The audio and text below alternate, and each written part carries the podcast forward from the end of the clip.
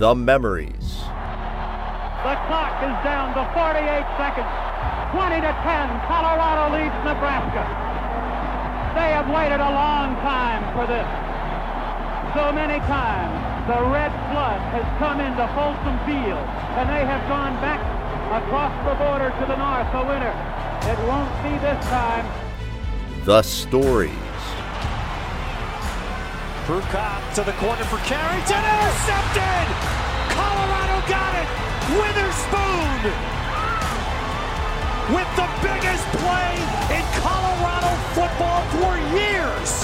And now, as a supplement to over 40 years worth of CU football coverage in the CU at the Game archives, here is Stuart with his CU at the Game podcast.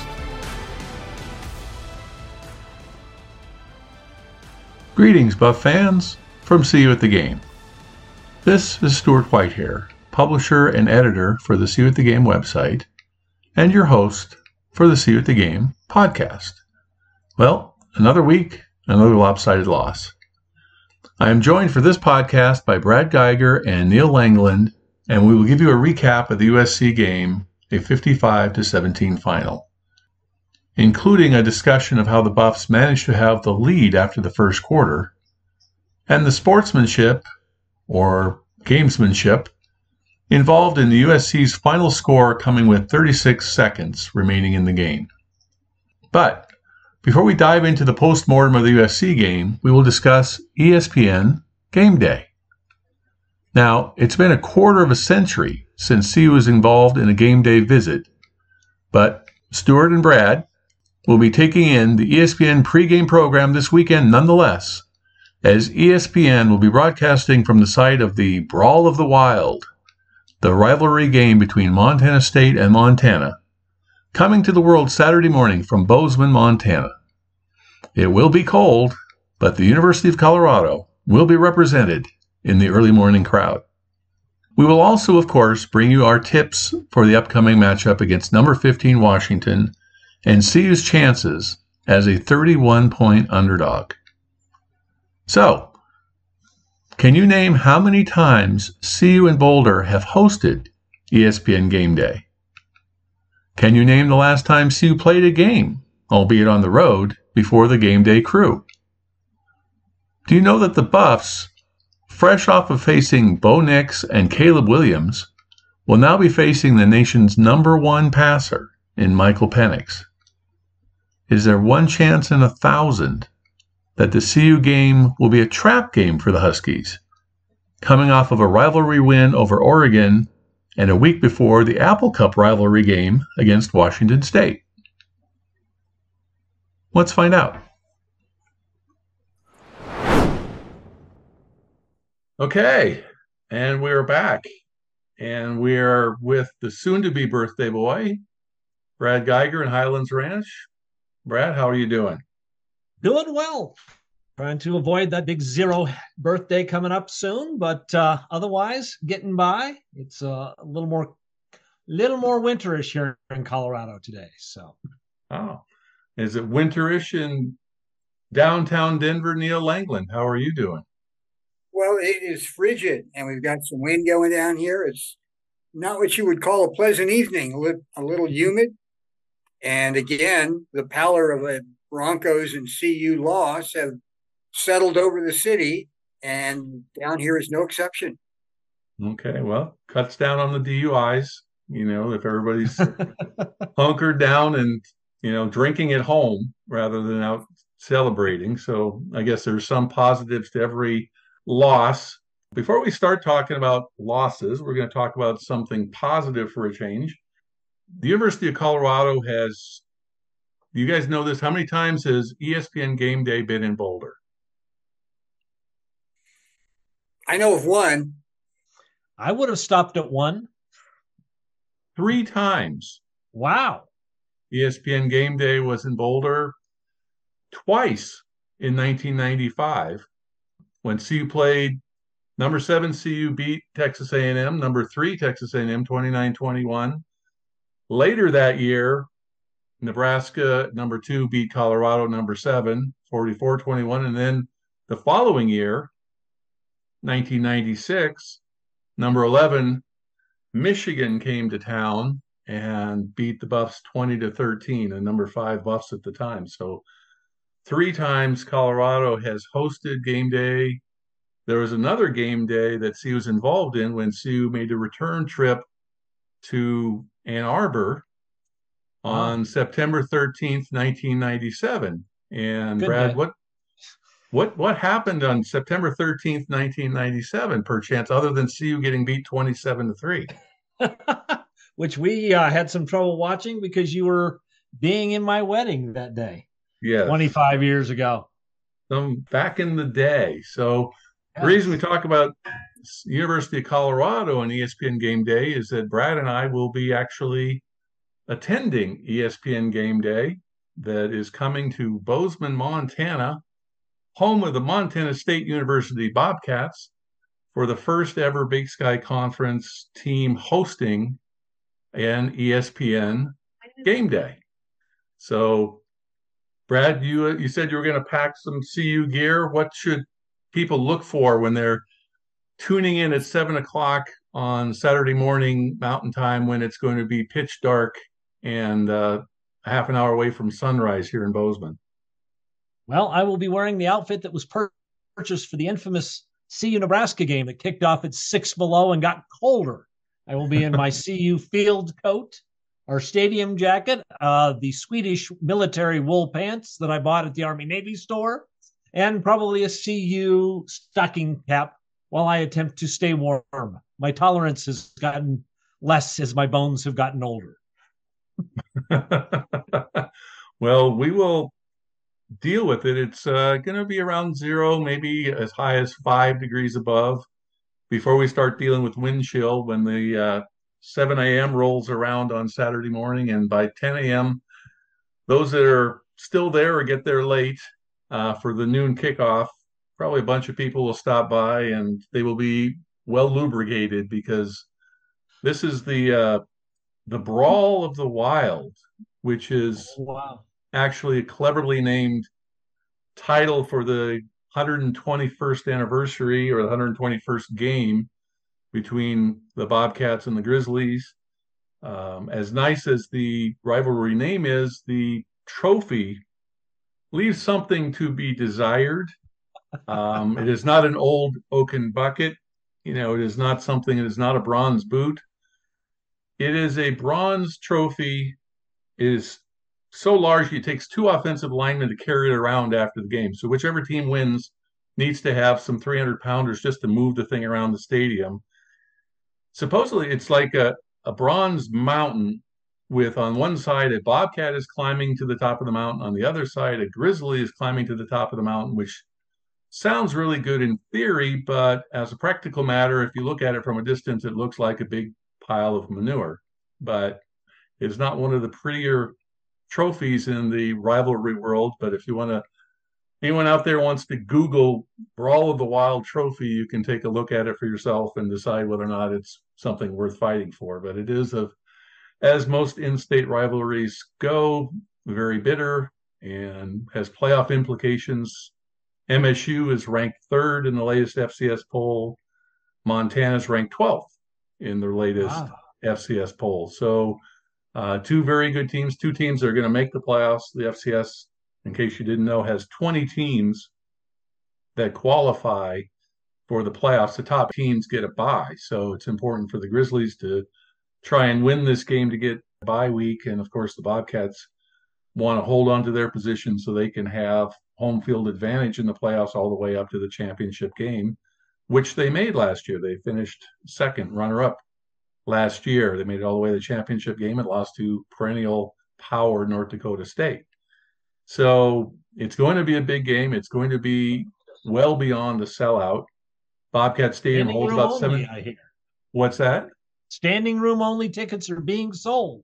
Well, they were. They're not anymore. Um, there's 17,000 seat stadium, and last week's game or the last game they played, they were on the road last week, but the last game they had played at home had 20,000 people. So that was for Weber State. So you can imagine what it's going to be like when the Grizzlies get to town. So there are going to be a lot of blue and gold, a lot of copper and silver or whatever it is the Grizzlies are. Don't care about them.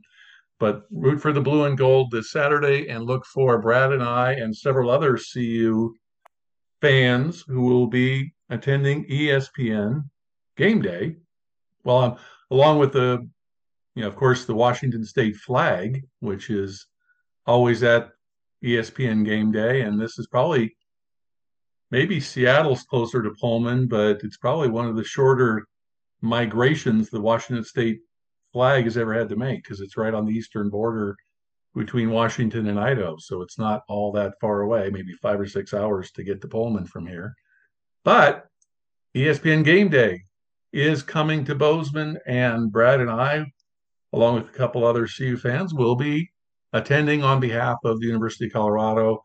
Something to look forward to, which is something more than we have to look forward to Saturday night when the Buffs play Washington.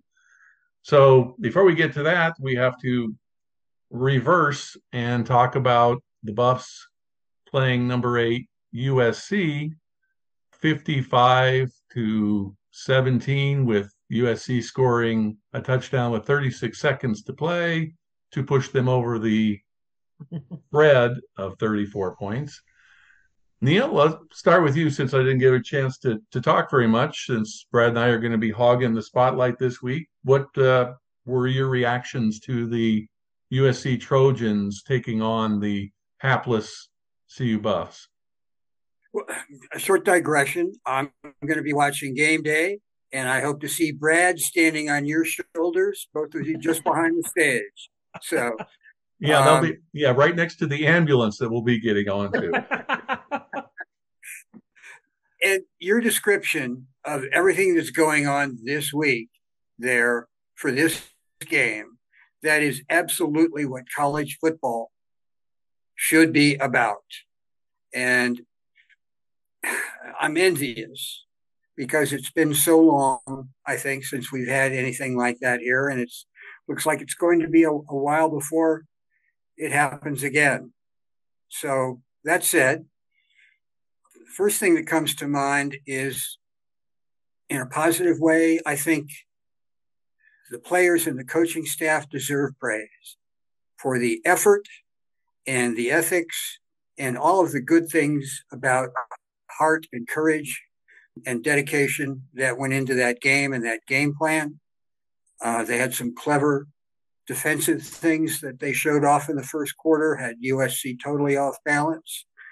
But eventually, CU's, excuse me, CU's lack of talent and USC's coaching acumen was able to kick in to where they scored 55 points in three quarters or 52 in three quarters. I can't remember. CU was just outmanned, not in a, in a sense of masculinity or toughness, but just pure talent. You know, one can get by on adrenaline and effort only for so long before um, superior talent and, and scheme just takes over. Uh, I'm CU fought to the end, and I commend them all for that. But it was another hard game to watch because CU just simply cannot compete. And uh, I'm not sure that looking forward to our next two games, it's going to be any different. You know, I feel like I'm waking up to Sonny and Cher singing "I Got You, Babe." uh, it's going to be more of the same here, I'm afraid. Okay, with the uh, any any Bill Murray movie reference is good. So Groundhog Day references are acceptable on this podcast. Brad, first quarter, three to two Buffs. Buffs taking their first lead in a month since the end of the Cal game was the first, last time the Colorado actually held a lead in a game. Mm-hmm. USC had eight total yards of offense in the first quarter and ended up with 531, which translates to 523 yards of total offense in three quarters. So, what was so great about the first quarter that the Buffs, other than just being outmanned and out talented and perhaps, you know, out schemed the rest of the game, what can you say about the Buffs' effort where 55 17?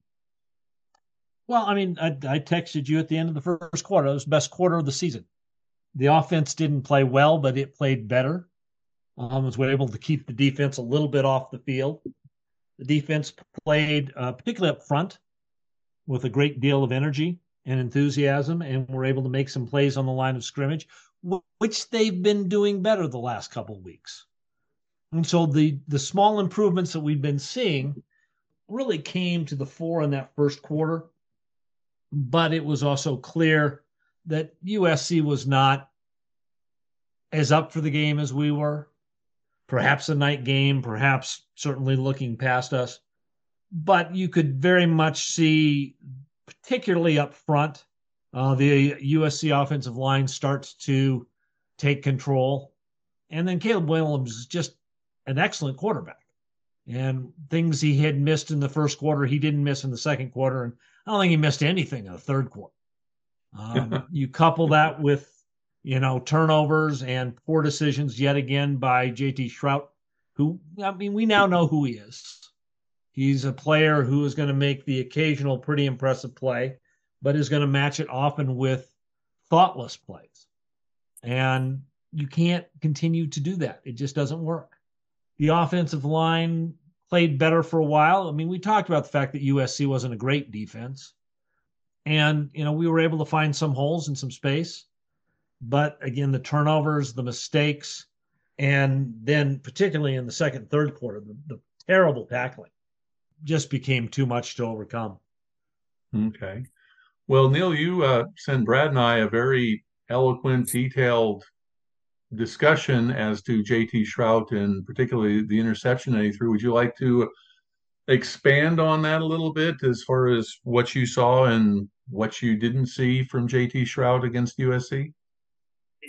Yeah, it, it's hard to watch, and it was hard to write that, and actually hard to realize that JT Shrout probably is not the answer.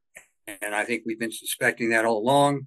And it just became clear that, as Brad said, um, he can throw an amazing pass, make an amazing play, but then we'll offset that with something like the inaccurate pass to an open receiver that would have resulted in a touchdown. Yeah, or the Brady Russell pass. Well, it was, and it was a short pass, and it was a couple of yards off the mark. Yeah. I, I was just amazed at that, and those are inexplicable. And I don't want to pound on the young man, but his decision making is not good. There was a play, I think, uh, the interception that he threw in the third quarter, where he tried to throw a touch pass. and listened to Brad about trying to put a little air under the ball and make it more catchable, but our receiver wasn't on the same page and wasn't mm-hmm. fast enough to beat the safety over to catch the ball. USC had that play perfectly defensed and a more experienced quarterback would not have thrown that ball, would have eaten it, or would have run for what he could get. So there are errors in execution, actual mechanics of throwing. There are errors in judgment where a more experienced uh, quarterback would not dare throw that ball. And the inconsistency is not improving. It's staying about where it is. And I'm I just don't know what to say about that. Is that he may have reached a ceiling in this offense and with his coaching staff. You know, another part of that I think is that Shrout or CU's quarterbacks in general don't see the kind of speed in practice that they face in games. And therefore, they are encouraged to make throws um, by success against their own scout team that are bad plays against uh, a mm. Pac-12 five off uh, defense. Excuse me. So that said, uh, I'm, I'm afraid that CU's quarterback situation is totally in flux now, and we're going to get through these last two games. But what happens with our quarterbacks uh, in the off season through the transfer portal, recruiting, and so on? We're a team without a quarterback at this point. I'm sad to say that. Well, Brad, let me build on that. I mean, John Canzano, who used to be work for the Oregonian, now he's off being an independent guy. He did an article about Oregon State and them jumping into the NIL world with the they're going to call it the Dam Nation, and it's funded partially by one of the co-founders of Nike, so there's going to have plenty of money. And also talked about how Washington State, you know, spent eighty thousand dollars getting their quarterback with NIL money. Is CU obviously a good coach, and the coaching change is to be determined, but a good coach and a paid NIL quarterback away from respectability. Obviously, more help is going to be needed. Can't lose the, what talent CU does have, but it mm-hmm. seems like you know Canzano noted that nine of the twelve quarterbacks in the Pac-12 that are starting right now are transfers. Right. And you know Michael Penix, who we're going to talk about at Washington, was quarterback at Indiana. Bo Nix was at Auburn. Caleb hmm. Williams was at Oklahoma. So we got three quarterbacks for ranked teams that CU is playing back to back to back that were recruited by other places. So is CU a quality recruiter at head coach that can bring in a paid, and I'll put that in quotes, but a paid transfer quarterback away from respectability? No, but it it is a necessary but not sufficient condition for coming back. Without more talent up front, you know, in a perfect world, you'd go out and buy a pair of, you know, an experienced quarterback and somebody to play in front of him. I'm beginning to think there might be enough talent on this defense to play. You know, some people, and if we can keep them, there might be some hope there, although a little bit more depth would, of course, help. But uh, if, and, you know, there are a couple receivers who can probably play on this roster if we can keep them but we've got to get bigger both up front on both sides. But without a you know without a another quarterback that can actually play in this conference, it's not anywhere close. So we've got to hope that some FCS quarterback decides to upgrade, um, or somebody backing up a player uh, backing up in the SEC, or somewhere else decides that this is the place to go. I mean, that's what we hoped we got with Shrout, and it didn't work. But I agree, he's reached his ceiling. Uh, I don't know that a quarterback whisperer is going to be able to change it. The game's too fast for him. Yeah. Well, let me throw this out to the two of you before we move on to the Washington game. It really stuck in my craw. Maybe it was the fact that it was 11:30 Mountain Time when this was all unfolding. That USC took the ball with like six, seven minutes left, just drove down the field, had the ball, threw a pass with less than a minute to go to get down to the three yard line. And then with 36 seconds to play, scored a touchdown. And the announcers were talking throughout the game about style points, the fact that the game ended at 1:30 a.m. Eastern time. Obviously, nobody was watching the game, yeah. but somehow USC felt that 48 to 17 win over Colorado didn't look impressive enough that they felt compelled to go for a touchdown. Now that I don't know, that just really bugged me, and it wasn't because I had money on the game, and so I wasn't betting on it. So that wasn't my justification for being pissed. It was just the whole idea that the University of Colorado is so bad that uh, you know, seeing a scroll on Saturday throughout the throughout the day that USC won 48 to 17 was not impressive enough. Am I just, it, you know, splitting hairs, it really doesn't matter? Or is it really that CU's gotten that bad that you have to score over, you know, 50 and have to win by more than 35 just to uh, show that you won by a dominating fashion? Hmm. I think they would have done that against anybody if they had the chance. Um, they knew that Oregon was playing the next day. They expected Oregon to beat Washington. They probably expected UCLA to beat Arizona. Arizona. So, you know, they knew they were in a th- they thought they were going to be in a three-way race for the Pac for the Pac-12 and, you know, need that win. So, I think they would have run it up against anybody if they could. I don't think there is that I think the days of showing some mercy for your defeated opponent are gone. If anybody's if you're ranked in the top 15. So, no, I mean it was frustrating it, it, and they certainly, you know, it, none of us would have cried if uh, if somebody gotten hurt. You know, they'd already lost their best running back. Right, Travis the season. hurt. Yeah, and so I think probably they their coach was thinking we've got to make this look good again because they thought there were going to be two other one-loss teams in the conference. Yeah. Well, Neil, you know, they were already ranked eighth in the country. They had games against UCLA, Notre Dame, and presumably Oregon coming up. So they had more than enough opportunities to impress the college football playoff selection committee coming up in the next three games against ranked teams. Am I just, you know, crying in my beer here, or is this uh, something that we can hate USC for for an indefinite period of time as they go to the Big Ten? I guess I would agree with both of you that the national people have no respect for CU, and anything less than 60 implies that the winning team struggled. So they've got to pump that up. I understand the incentives. Brad's right about that. The fact that it was so easy and the points were all scored in three quarters, no one's going to grasp that subtlety. I watched the fourth quarter on Saturday morning because I just couldn't take it any longer on Friday night. And what you said torqued me, and it seems that there is no sportsmanship or class any longer here because college football has become such a business. But what got me, and I was, I was actually watching in the third quarter, was that um, extra point yeah. Where went for they two. went for two. Yeah.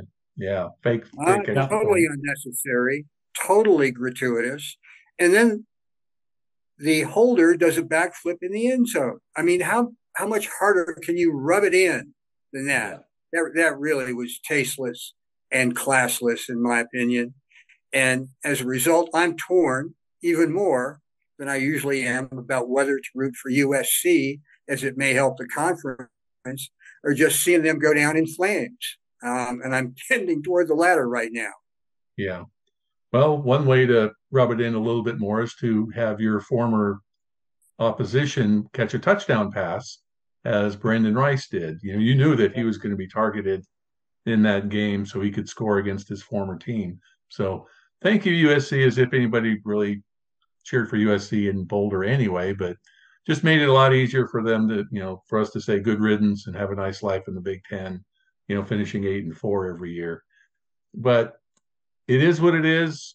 Colorado's record is what it is. And now instead of playing what could have been the only unranked team on the schedule in November, now is the number 15 team in the country in the Washington Huskies because they did, as Brad alluded to, upset Oregon in Eugene moving from number 25 in the country up to number 15 in the country and have been installed as 31 point favorites against the Buffs.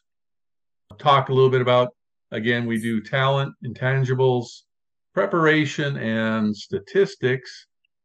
And talent wise, I didn't know this. I had, you know, I was surprised to find out that you talk about the quarterbacks CU's played, Bo Nix two weeks ago and Caleb Williams last week. Both are in the top 16 in the country in passing yards. The number one quarterback in the country in passing yards is Michael Penix Jr. of, wait for it, the University of Washington.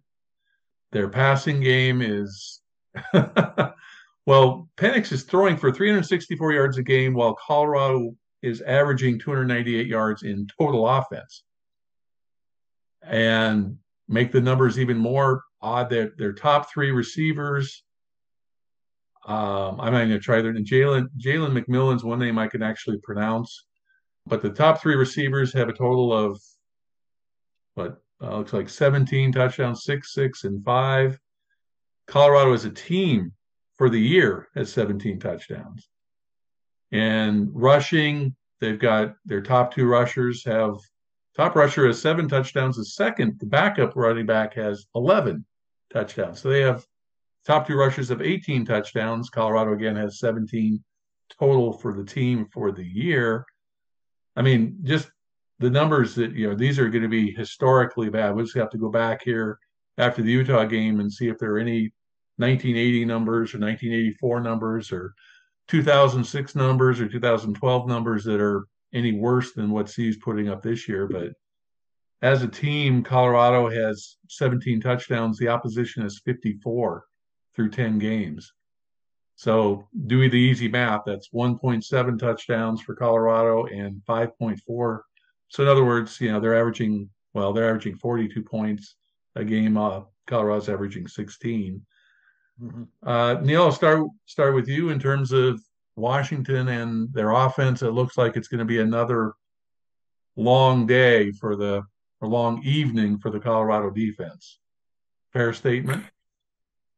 A fair understatement, I'm afraid. uh, is I watched a portion uh, of the Oregon Washington game and was um, frightened really by the talent on both sides. But I thought Washington was their talent was at least equivalent to what Oregon was putting on the field in certain in many spots. It's hard to pick between a more talented, which is the more talented team between UW uh, and Oregon. So there, whatever talent advantage Oregon had with uh, CU, Washington's is at least that great. And their quarterback, when I was watching, made some absolutely fabulous throws. NFL quality arm, NFL quality touch. Um, he's going to take the team a long way, and they're actually fun to watch. Uh, it's going to be interesting to see uh, how their receivers match up against our secondary. I'm not sure we're going to be able to pressure this quarterback the way we were able to pre- uh, pressure the USC QB. But the line talent for UW, at least on offense, is excellent. Uh, their line talent on defense, um, maybe not so much. Uh, just looking, not getting too far ahead with stats, but just comparing uh, offensive ranking for the best Pac 12 teams with their defensive rankings, it seems like our best teams just don't play much defense. Mm-hmm. And so I'm thinking CU probably will score some points, 10, maybe 17, somewhere in there. And Washington can probably score whatever it wants. Yeah. Well, Brad, any you want to beat up on the Buffs comparing the Washington offense to the CU defense, or you going with Neil's premise that again the Washington defense, whether it's because they already have scored a bunch of points, but their defensive numbers are not super impressive. Talk about the the great offense or the mediocre defense for the Washington Huskies. I you know I'm struck by it. Kind of feels like the Pac-12 this year is the Big 12, particularly the last couple years. The Big 12 is known for high-powered offenses, and what are you talking about defenses? And for all the talent that is on Pac 12 offenses, and Washington's got it. I mean, they can throw the ball at will against almost anyone, and they did against Oregon. And Christian you Gonzalez. Yeah. And they, uh, so they're they're going to come out. They're going to throw the ball, and they're going to be able to throw the ball essentially probably as much as they wish. Um, they've got it, as Neil said. So it, it, it just this is the this is how the Pac-12 is right now. It's a bunch of good offenses. Um, when they play a not good offense, they just outscore them. That's the way it's going to work, and that's what Washington did to Oregon. That's how this is going to work with the top teams. And so, yeah, CU defense, I suspect, like they have against. I mean, two weeks ago, I was looking at these stats. Two weeks ago, we lost to the number four scoring offense in the country in Oregon. Last week, we lost to the number three scoring offense in the country in Southern Cal. And this week, we get a break by playing the number 13 scoring offense in the country.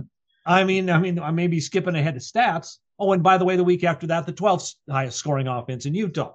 Uh, it's not that we're playing bad teams. And oh, by the way, TCU's at number eight. I mean, well, and throw UCLA in there. Yeah, that you know, half yeah. a dozen teams in the top 20 in the country. Yeah, I mean, that's just who we're facing. And for us to be down, I mean, there are some good players on our defense, some people who can make the occasional play. I think Nikko Reed could play with anybody in this league. But we do not have the bottom line is Oregon didn't have the horses to keep up with Washington. Yeah. And we we don't have anything like that. So it's this is just how it's going to be. It's going to be a track meet. You know, I yeah. keep hoping we're going to run into a blizzard game where we could slow down, slow somebody down. Yeah, well, a track meet where we're running a three-legged race. You know, yeah, just it's uh, going to be pretty scoring early and often.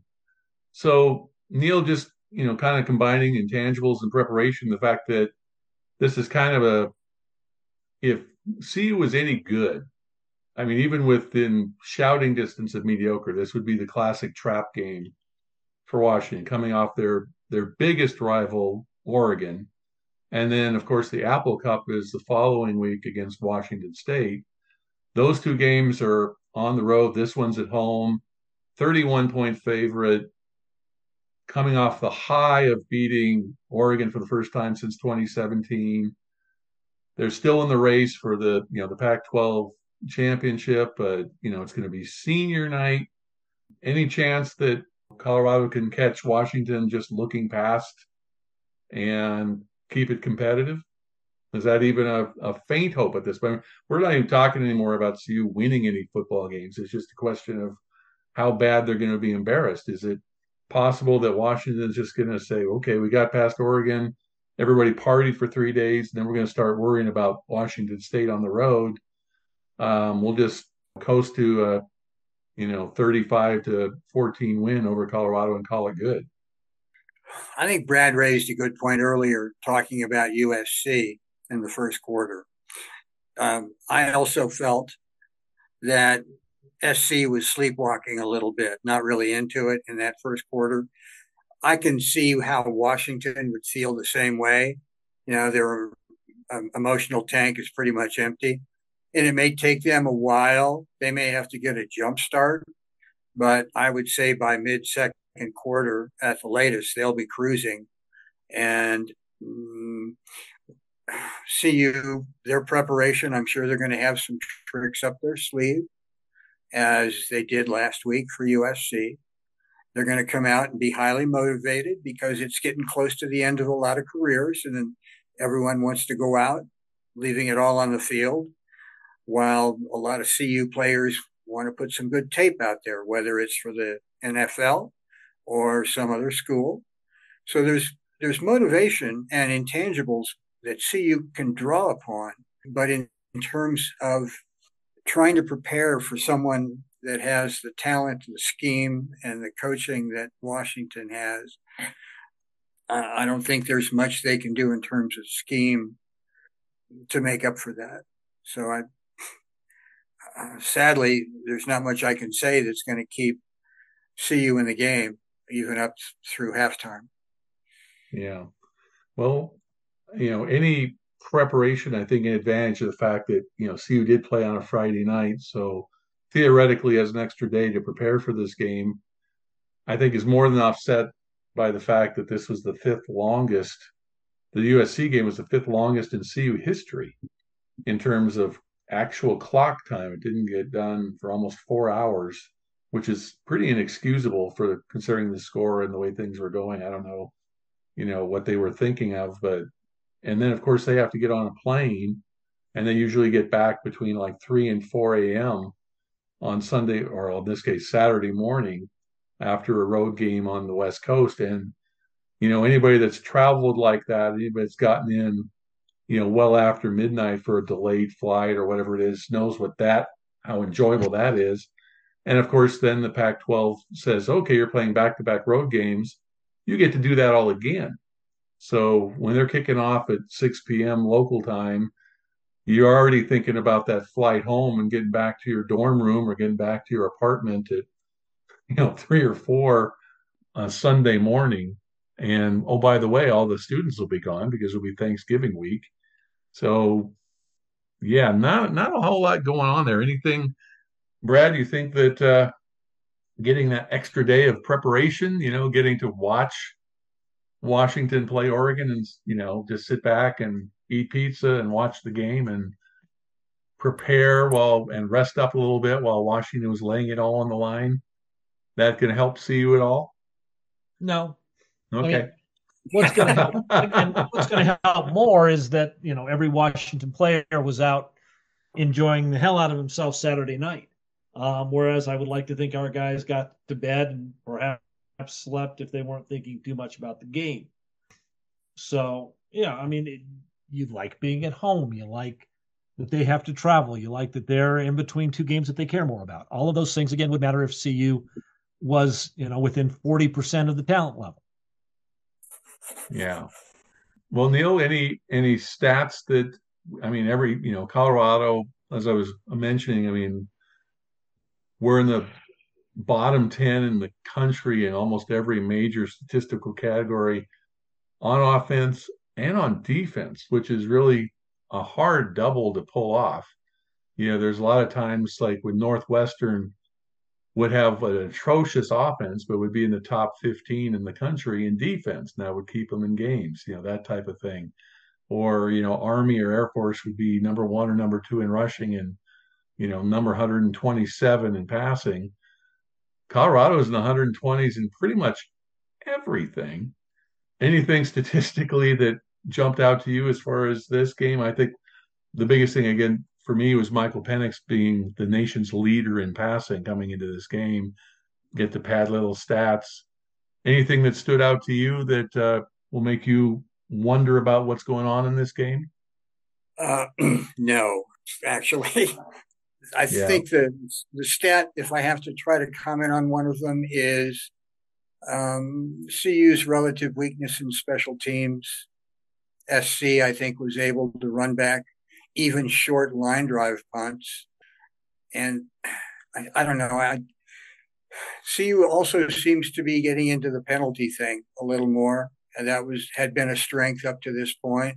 Right. They're now committing more penalties and penalties at crucial times. So the rest of the stats speak for themselves. I think the subtext here is I'm seeing some deterioration in the quality of play that CU is engaging, and um, I'm hoping that that was just an aberration. But the rest of the stats, as you guys point out, were grim in all three phases of the game.